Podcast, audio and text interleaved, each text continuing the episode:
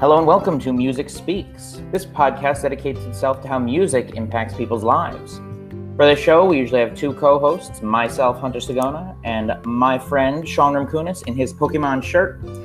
Sean and I believe that many people have a playlist that makes their life unique through music. We pride ourselves on building upon our musical knowledge with our featured guests, gemming to incredible music, talking about a wide variety of artists and composers, and everything in between.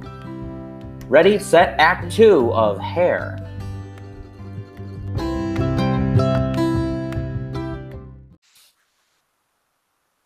Okay, and we are back and talking about the Act Two of Hair. Uh, I know all of you are like, uh, when they're going to come out with that episode? When are they going to come out with that episode? And finally, yes, here it is, my friends. Here it is, Act Two. Um, I have to put together a spoiler warning real quickly.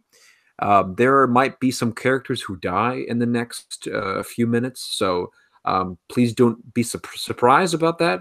And also, this episode will be much shorter than the previous episode because Act Two is substantially shorter than uh, Act One for many reasons, because of songs and uh, length and uh, content. So, Hunter, uh, Yeah. let me ask you this before we get started here. Um, which act did you like better, first or second? Um, I think overall I liked Act One better. Act One better? Okay. Yeah, I think so. Okay, yeah. Well, I was going to say Act Two, in my opinion, just because I feel like there's a lot of development. Uh, we talk about characters and how they change into to new people, and how we start to see the new light of these characters, and hmm how musically inclined each individual characters are, and we get to kind of figure out who they are and really understand who is the cool, collected one in all of them. And and spoiler alert, it is Sheila um, as I mentioned in the previous episode. So let's look at the first song that we have here, known as Electric Blues. Blues. Electric Blues.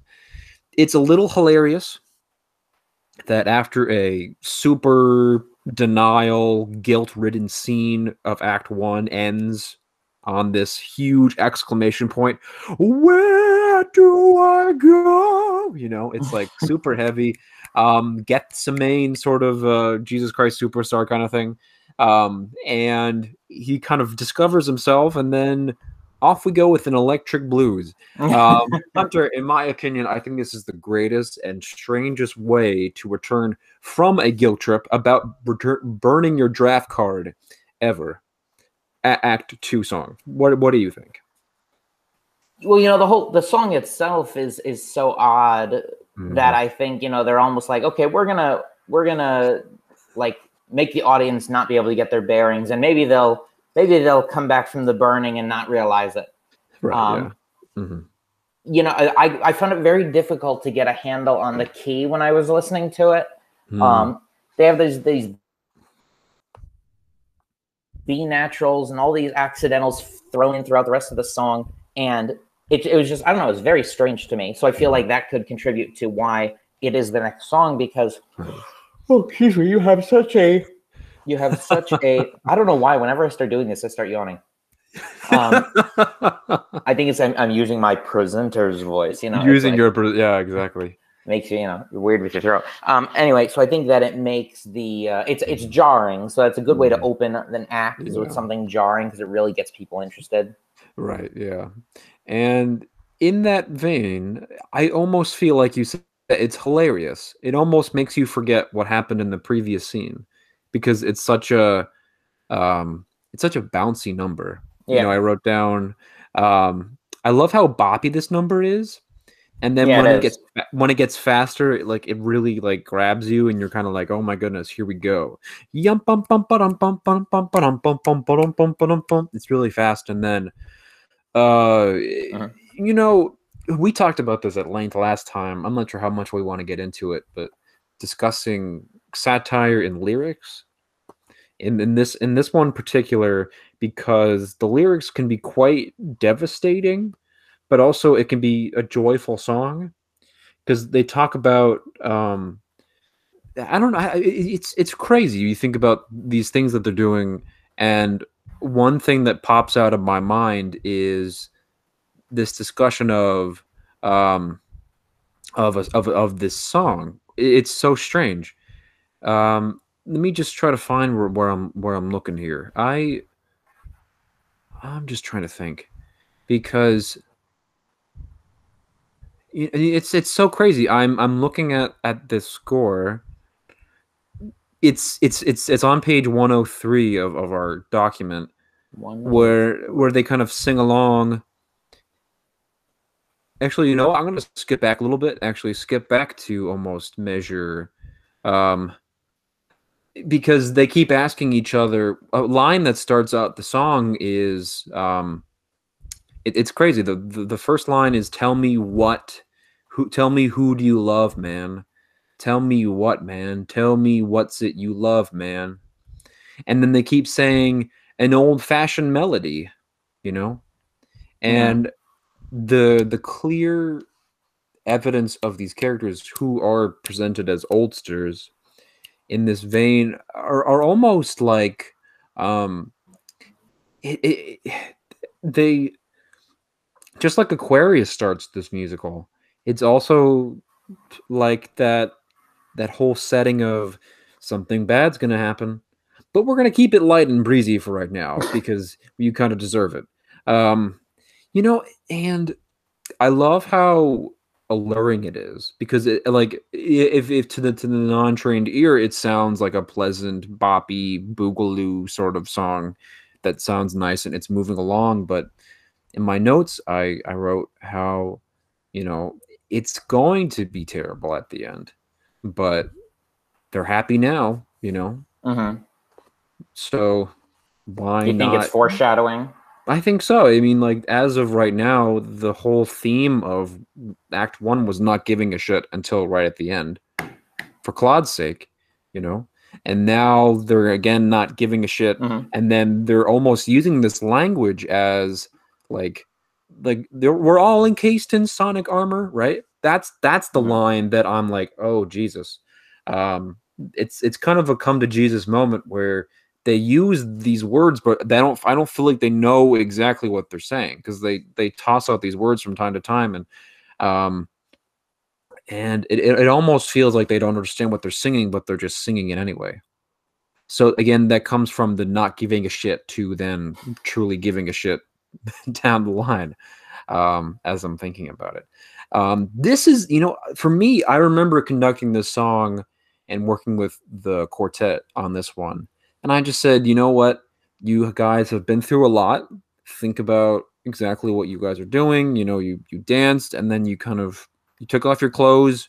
You're kind of screaming about where you're going from here, and then you come back and you Out start two. context, that sounds very odd. Right, right, right. You know, if you started the podcast right here, honestly, everything would have gone sideways by now. Um, but honestly, if you think about the progression of of where we started, like I said in the intro, we're going to see more development. We're going to Mhm. see how these characters are starting to assume that things are fine um, because they're not in the war and they're deciding to burn their draft cards and they're understanding that they're doing what they want to do is right, you know. And so then we start to have this feeling of anxiety come from Claude, which eventually leads us down the road to our next song because, of course, uh, we have a New York City blackout, which is classic, classic hairstyle of songwriting. Um, I'm not sure how when I when I first listened to this song, Hunter, I couldn't stop laughing. Really? Um, I couldn't stop laughing because the words in this song were so funny, and I latched onto them so quickly because the writers Ragni and um, Ragni and and uh, Rado. Rado, Ragni and Rado do do such an amazing job of just creating a scene, but then thinking about the scene and why it's so funny. Mhm. So, and and something interesting, the song that we're going to talk about is "Oh Great God of Power," and you know when we did it, we turned off all the lights.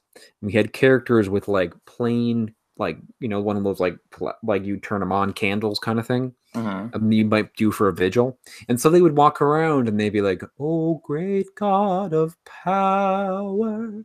Oh, great God of light. And one of my favorite lines in the song is, oh Con Ed, and and that context of Con Ed means it's probably some sort of electric company Mhm. that powered the city.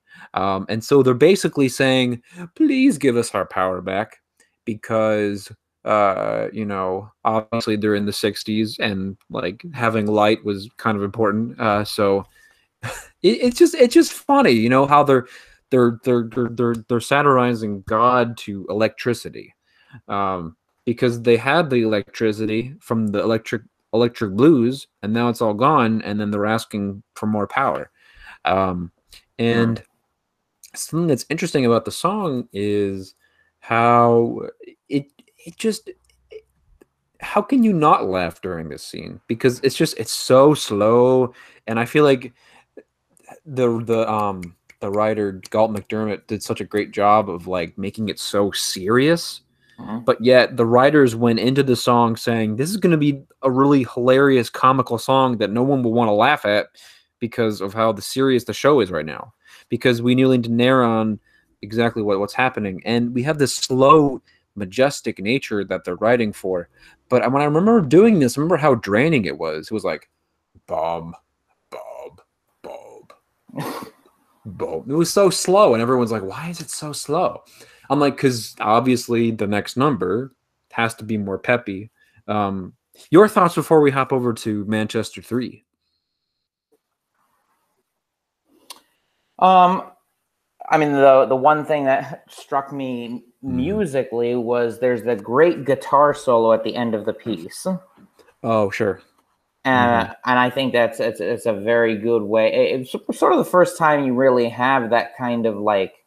I mean, it, this is technically right a rock musical. hmm But- yeah yeah It's early rock, so I feel like sometimes people forget that. But I think that's the first time we hear the the like what we would consider modern rock sure element in the piece, which is a good way to start the second act because you know you're transitioning into this. I mean, it's all the same time period, but it's like Mhm. you're moving forward. hmm Yeah, definitely. Yeah. Um, like I feel like I've I feel like as as a conductor of this, I feel like it just kind of lays on your shoulders. You're gonna have to just kind of pluck out the tempo very slowly with them. And this might have been the second song I taught them because I don't I don't think it was very vocally challenging. You know, I wanted to get out the easy ones out of the way Right. so that I could teach the harder harmonies, like one that's going to come up really soon and uh, definitely very challenging. Um, I want to get to a little bit of Manchester, England, because Claude brings back the power. You know, he's got the electric company. You know, no I'm kidding. Um, he's got the power back. You know, he brings everyone back into good spirits. I love the connection to Lord Buckingham because, as as we all know, Claude as this pretentious, you know, person who thinks he knows everything belongs in London. You know, hmm um what are what what is your what are your thoughts on this kind of like I, I, I like again we we talked about a white gospel with this song kind of I believe in God you know? Right. what do you think well, yeah, I feel like uh, like a lot of the songs in this show, there's like a little bit of mockery in the song, even if it's not intended to be negative mockery. it's still yeah. you know that that sense and obviously they're not actually british they're they, you know Mhm.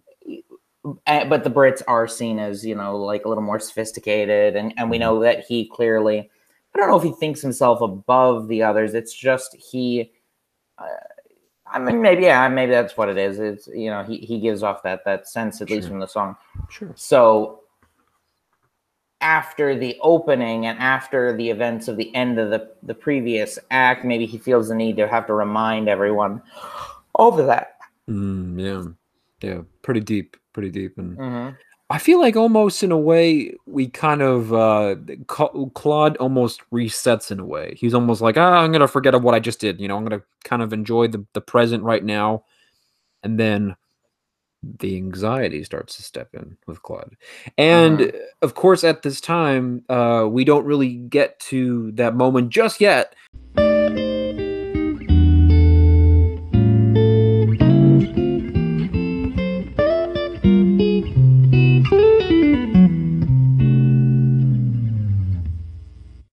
Um, Hunter, let's talk about the big trip. The which we start trip. we start we start with the beginning of uh, the big smoke of the joints where people are going to get a little bit heavy and you know it's really important to mention uh, on this show that me and hunter are only on music uh, we don't take anything else but we do understand that in this one that they are smoking and they are stoned. Um you know and I have to I really want to start with this because stoned people singing probably the funniest thing you've ever seen. I, I had a really great group of actors that were, were just they were just i mean either they've done it before which is which is fine or they have ex- seen other people do it and then they were able to connect with that own experience. So it was kind of cool watching other people do it um, and see their reactions through that and i thought that was pretty cool. Um, and i love how i love how mellow this one starts out. And i remember because i remember how when it would start it would have this boot up bonk bonk bonk dong you know and one of the coolest thing was i had i had a percussion friend of mine that would have finger cymbals and he would go and that only that small thing would just be kind of like someone's kind of lighting up and they're starting to feel the effects of you know drug mania Mhm. and starting to feel like oh my goodness i can like touch my i can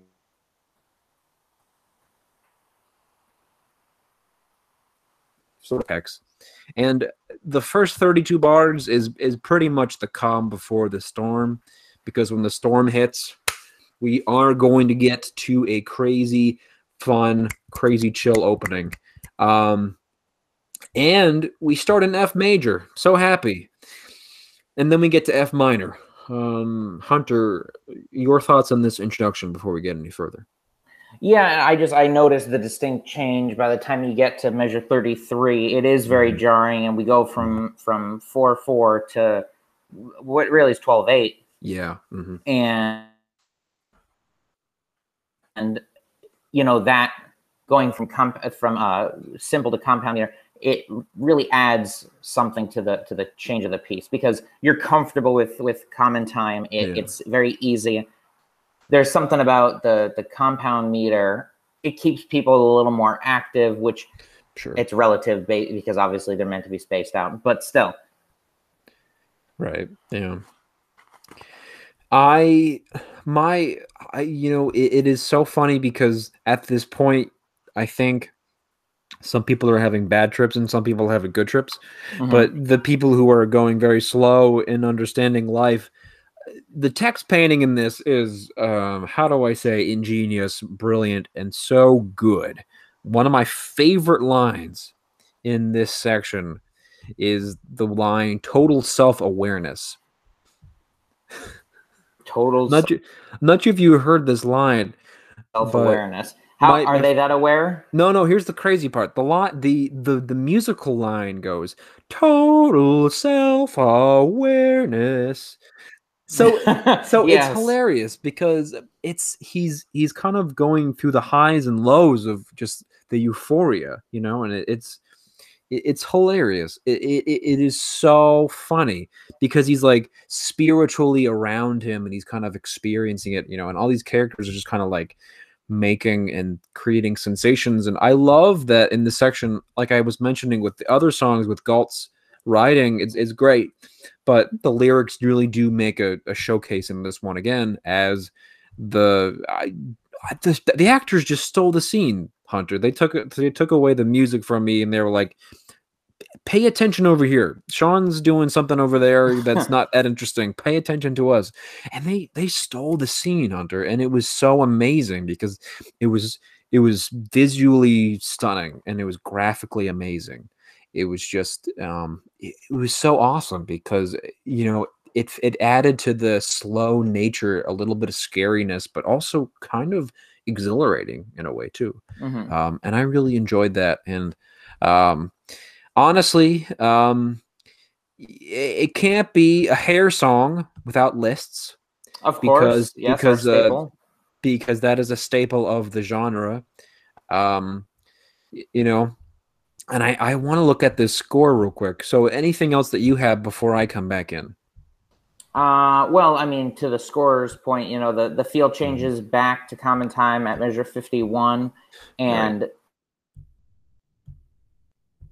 the the chorus, uh, in this case, you know, the, the company singing, really has a big part at the end, which I feel like is meant to invoke a sense of community. Because Yeah. obviously they're all doing this together. Right, yeah. And of course, it wouldn't be a hair song without naming colors. Of course. Red, black, blue, blue, blue, brown, yellow, crimson, green, orange, purple, pink, violet, white, white, white, white, white, white, white. So strange. Um, it's so funny. I remember teaching this to them, and they were like, "What? Red, black, blue, brown, yellow, crimson, green, orange, purple, pink, violet, white." it's so I I love this randomness and obscureness of of this piece and it's it's almost crazy. Um and and something that I love about the song is just kind of how it just kind of it just then it has three subgenres. It goes from kind of relaxed and chill to kind of like this slow rock kind of feel to almost kind of exciting, you know, and they're naming all these different colors and then we go back to the melody of uh the- this and it's crazy is i i you know of course it's it's a hard it's a hard knocks life being a um music director because you have to teach people about singing notes that they're not always comfortable with. Hmm and especially singing c flats and i always reminded them i said they don't bite they're just b naturals and they look fancy but they're just that's the way it's in the key and you have to sing it like that you know hmm and I remember it being just kind of one of those things that's just kind of like it's so hard to teach. And I had some music friends of mine jump on the harmony, and those who really didn't sing that well or knew how to sing, I would just kind of put them on one kind of issue line. And if I can kind of go through that with you real quick, I think that'd be kind of cool. Because the line is all the clouds are cumuloft walking in space. That's basically the whole song that's basically basically the A section, and you've known it down. But it, the hardest part about it was going from all the clouds are cumuloft Mm-hmm. walking in space. You know, it's Mhm. crazy. One of the because you have to go from that C natural to that A to that C flat, and and that would kind of drive people crazy. All the clouds are gloom aloft, walking in space. You know, it, it would mess them up because they would think about where that line was, and then they would want to go to back to that same pitch uh, three beats later. But you couldn't do that because it's a B flat, not a C flat. You know, so Right. that was the issue. So and and then that obviously would sing that again, and then the line would go to "How dare they try to end this beauty." How dare they try to end this beauty? And then to walk on underfoot, I'll carry us into you know. So that that was the line, you know. Mhm. And so teaching that was a little challenging because f- my friends would be like, "What are you? What? What's that page again?" And I would say, C flat. Don't worry. I mean, we'll go over it like a thousand times." And that that was the issue because I'd have to remind them about it. But you know, the other day when I was driving to to pick up Elise, I kept thinking of this one line over and over again, and it manifested itself in my head, which is, "Our eyes are open." You know, um, we're getting more serious. We're starting to talk about how this sort of lends to the bad trip of Claude because Claude has anxiety, and then adding drugs on top of that doesn't really make it greater. No. Um, so due to that, um, Claude is then realizing, oh, oh my God, I, I didn't burn my draft card. I, I have to go to war. So he's then thinking about all these different crazy things, and then leading to this great discovery of what is he going to do? Where is he going to go? You know, he has to figure out what he wants to do. And I think right before the break, let's talk about quickly the minuet, which which is kind of very cute and very not very heavy. Um, Just like a minuet would be. the minuet would be, of course, because it- we wouldn't be hair without random obscure musical titles.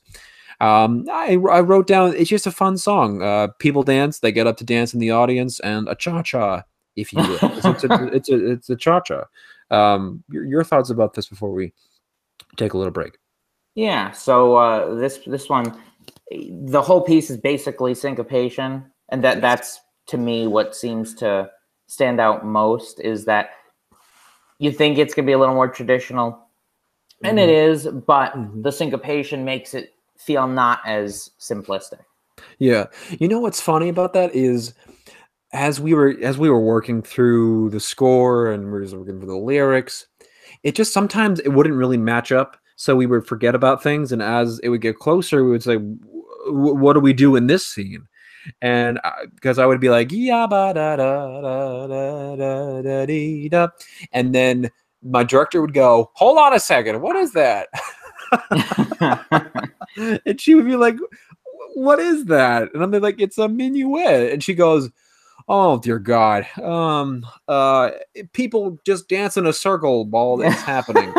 And so that's that's kind of how some, and that's how crazy you know working as as a director is because you can say something and then you'll forget about it almost a while later about what you're doing. So it's crazy. Um, but uh, I think it's worth the while and worth the wait.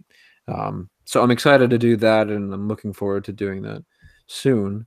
Um, so Hunter, I think it's a good time for us to take a break.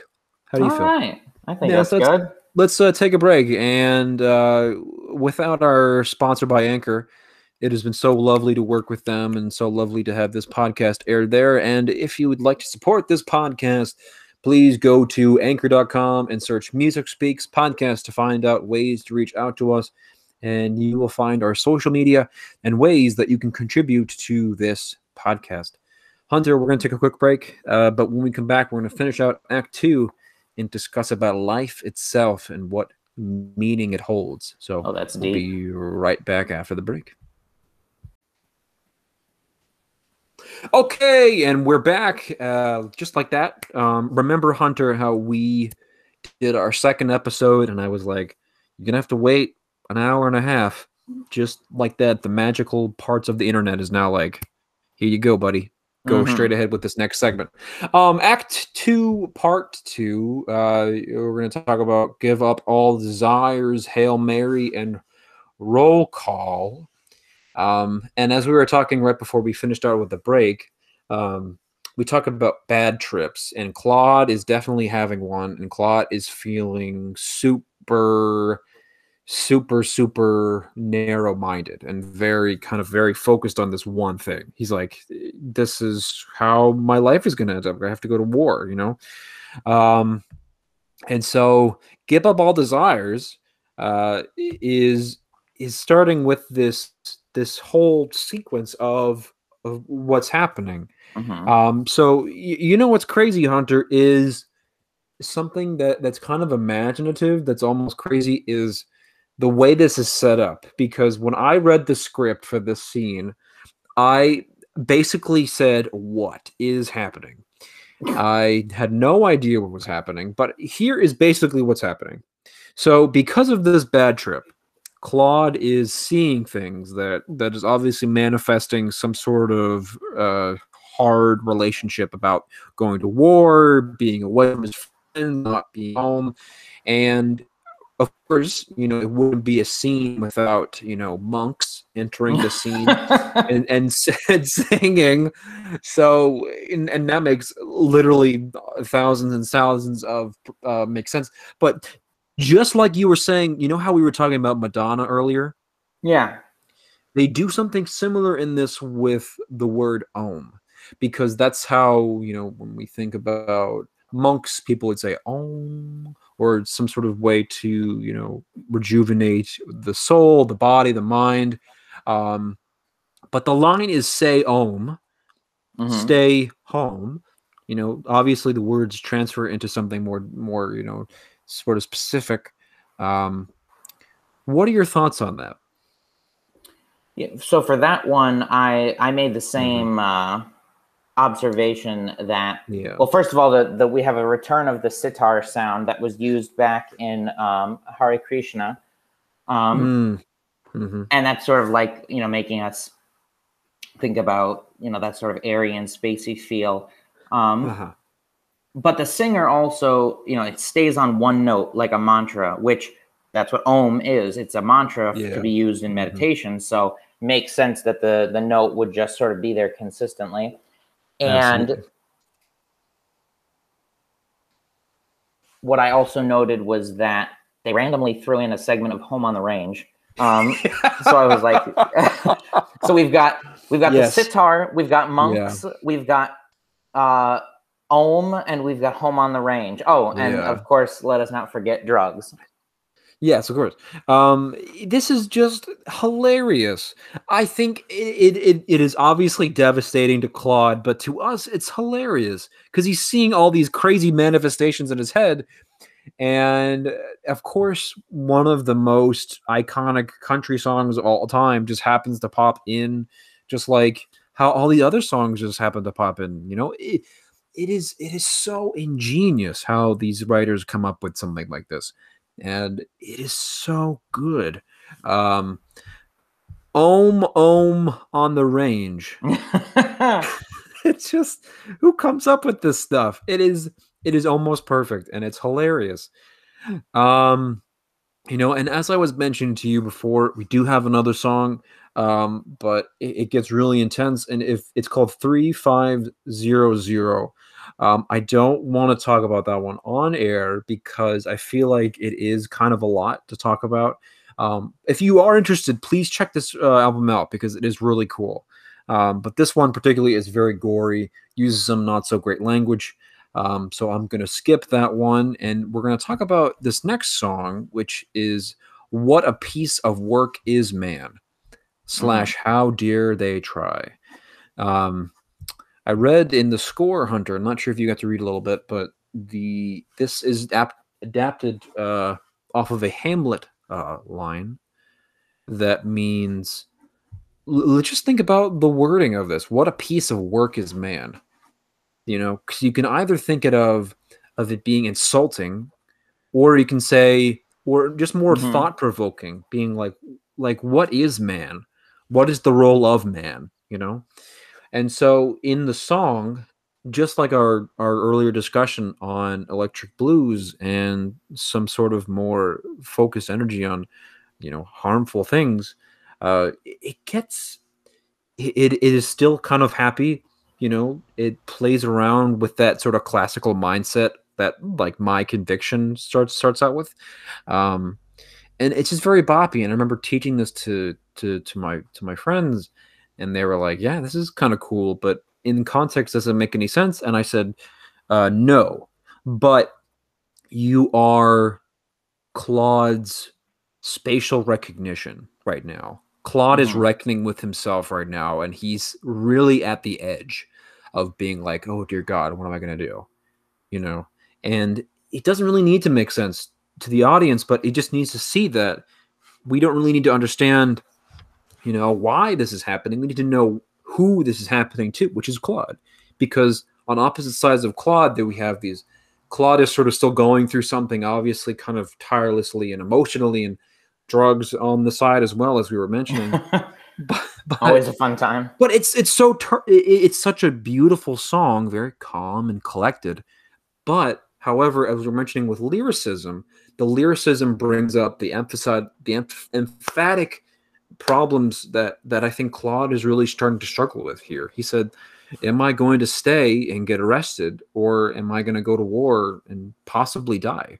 You know, and that was a really scary thought at the time because many people did think that they thought if they were going to go to the, the Vietnam, you better you know say goodbyes now because you're not going to see them again. You know, Mhm. so, and I almost felt that was really serious, but in this one moment, we have this collection of philosophy that we actually see Claude have, and we understand how smart Claude is, and Claude is really reckoning with what's what's happening. And I really think that this is a very serious, but kind of a, a nice setting of a song. Uh, what do you think, Hunter?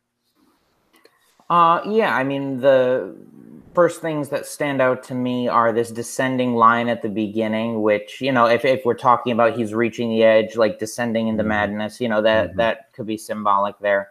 Um, and a lot of time changes in the middle, Mhm. which I don't know. Do you think maybe that could be representative of his uh, his uncertainty? Right, it's like they're bouncing back and forth. I mean, it could be a a tech- technical phrasing thing. You know, they needed that much to be able to do. Um, they needed that much to be able to finish out the phrase, but otherwise, I think it's it's more symbolic. Sure. No, I, I definitely see that. I almost I almost think that it could be uh, in resolved with phrasing. Like it, it follows the phrasing really well, and Mhm. and just like how we were talking about with Stravinsky, it just kind of makes makes sense to just do something like that because it sort of sets the the time really well, and then it sets up the phrasing uh, better better that way. I think it just makes sense to do that. Um, and I remember teaching this song, and it just being one of those rinky dinky songs that you kind of pass by, but it's a very serious song. I think it's really cool that how this one comes in, and then we get to How Dare They Try, which is also a reprise of one of the previous songs, which then How Dare They Try to Mess Up This Beauty. How dare they try to miss this beauty? And uh, if uh, shit hasn't hit the fan yet, folks, um, shit has hit the fan because at this time, Claude resolves himself of the drug trip and he makes up his mind. He said, I'm going to go to war, you know, unfortunately. And that's kind of how he thinks is best for right now. Um, Hunter, the end of the trip ends with this glorious and beautiful song, which Mhm. my sister loves. And I always tell her there are other great, great songs in Hair, but she's like, no, this is the greatest song in Hair. I'm like, okay, all right. Because it is happy, but the context before this song is quite grim and very gripping. Um, so before I before I do some more talking about this one, uh, do you like this one? Good morning, Starshine. Morning Starshine. The Earth says hello. The Um, earth says hello. Yeah, it's uh, you know, it's I think one of the, if not the one of the most iconic numbers in the show. It, it was really popular after the show came out. Sure. Um, and you know, I, I happen to like the song. I, I don't think it's the greatest song in the world, but I mean, it's very pleasant. It has some cool chord progressions in it. yeah. Um, so I I can see why why she thinks that. Yeah. I mean, it has you know the no nonsense words that are you know the that whole section. It, it's in that way very reminds me of like a '50s kind of song. Um, so maybe they were looking back at the decade before and they were like, oh, we'll, we'll throw a little thing in there. Sure. You know, it's happy. It, it really doesn't mean anything. And maybe that's the point is it's meant to be a like breath of fresh air before any sort of like disaster. Yes, uh, exactly. I think you nailed it right on the head. Um, definitely disaster is on its way. Um, but I just kind of love how nice and breezy this song is because of the Mhm. really heavy natured levels of because people I think oh, it almost made sense to Ragni and Rado to be like, let's kind of pop it on the brakes for a hot second. They've kind of endured a lot in that last segment. So let's take a little break. I think it's pretty cool that they come out and they start singing something like this. Um, but something that, that really catches my eye is the use of nonsense words. yeah. La ba ni bi nu ba ni bi na bi nu bi la la la la it almost I do it like that triplet feel. feel. it, it, it does add a lot and, and something that's really cool is is just kind of it adds to that kind of flimsy kind of hippie sort of dance like sort of feel and it's kind of cool i think it's really interesting You could totally Um, see Phoebe from Friends singing this song. oh sure yeah absolutely and you know given the circumstances i feel like this is a lull into the cradle of sadness that is going to occur in the next song. Um, this is a really great song. I love the feeling. It's definitely kind of warm and fuzzy, and I really do recommend. Please, um, listeners, please go check this out because it is such a good song, and I, I love this one very much. Um, however, we have two more Hunter to get through, which is Aquarius Goodnights slash Ain't Got No and Yip Up the Sun. Uh, basically, Claude goes missing, and the protesters go insane. They're like, Claude, Claude, where are you? Because Claude is already off to war. Um, because of the trip he just leaves. Starts out with Aquarius then a protest as we've seen in act one with one of those boom boom boom boom boom you know and they use words to sort of describe that. Um yip yip yip yip yip you know or nonsense words. And the scene is getting kind of intense. People getting arrested people kind of getting really loud and edgy and protesters are really trying to get their their last voices out there in this last struggle against the uh the opposition. Uh, your thoughts about this one, Hunter? So for this one, I, I said that you know the upbeat song is clearly meant to contrast the serious nature of the scene.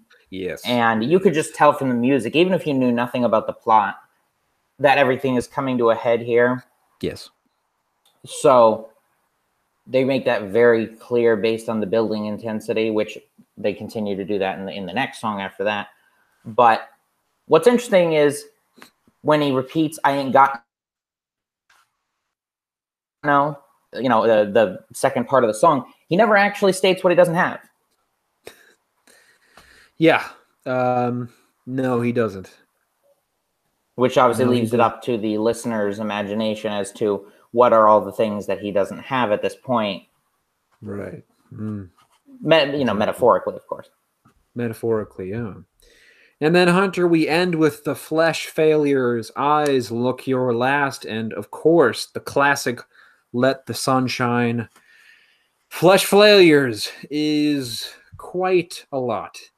You know, it is really, it's, if you don't like dramatic theater and you don't like loud noises, um, I'm going to warn you now, this is kind of where this all happens.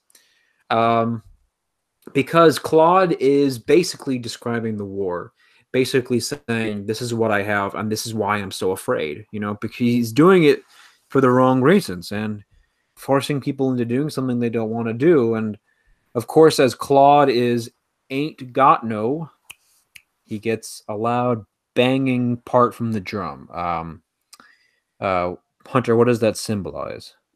Gunshot. Gunshot.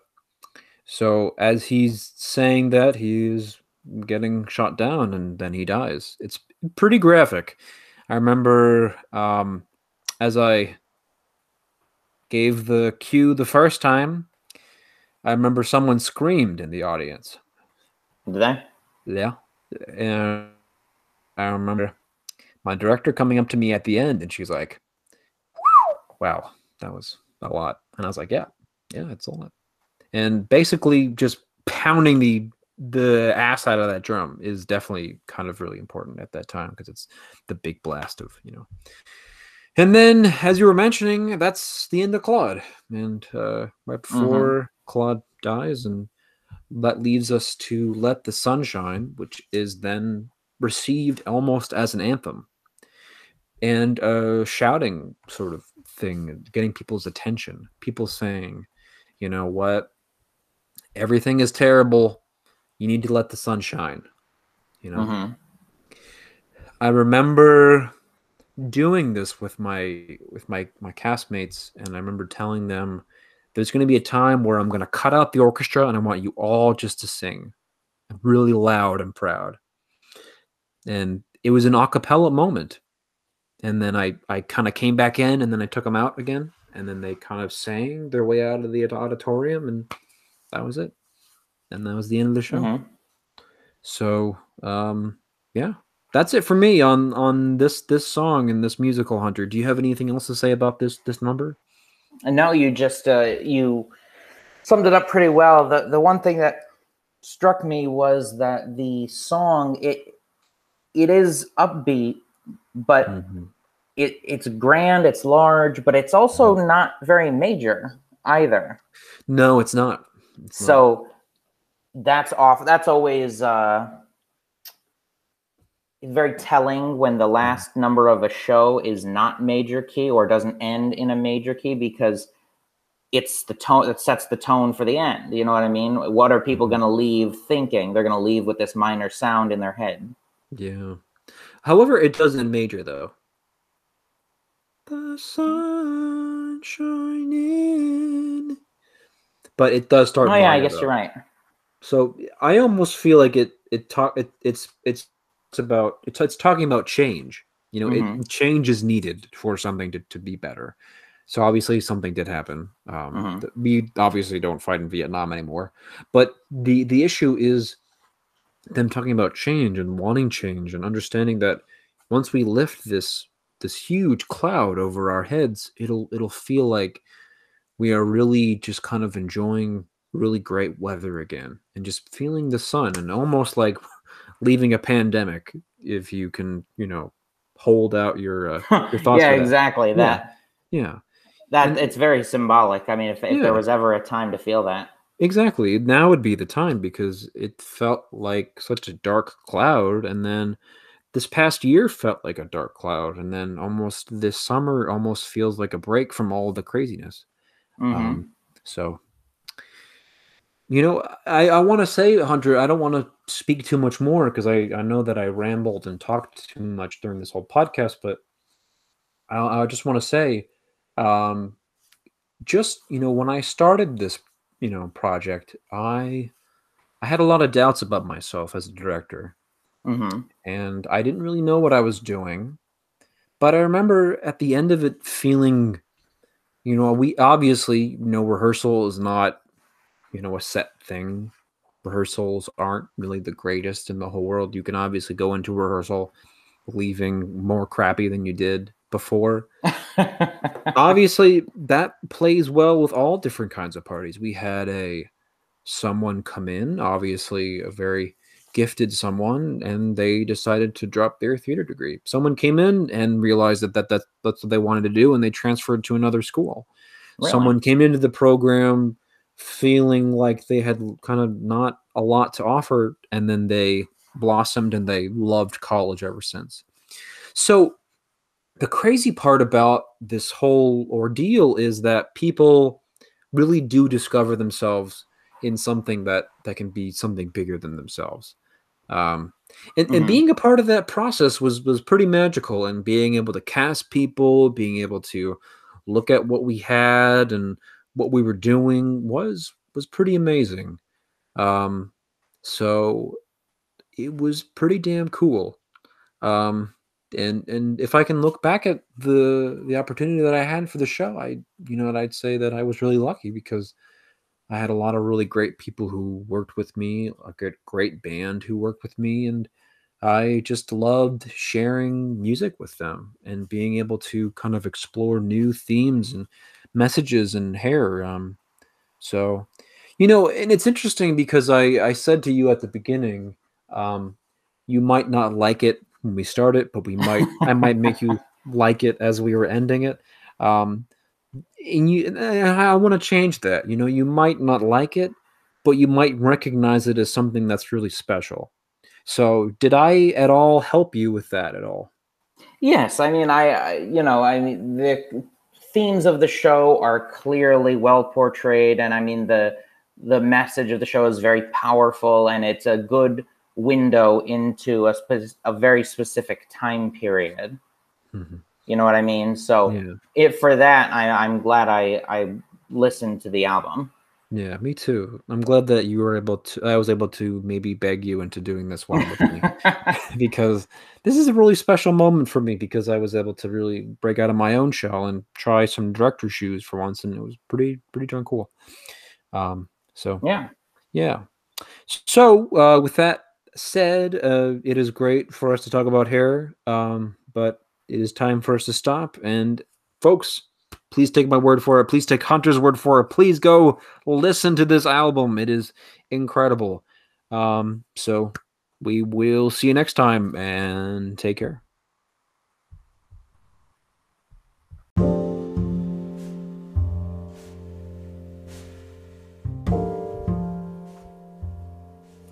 Thank you, Galt MacDermot, James Rado, and Gerome Ragni for your genius musical minds. And next time we will sit down with recent and popular guest Skull Smith to discuss performance anxiety. I'm Sean McCunis. And I'm Hunter Sagona. And remember to keep listening to what you love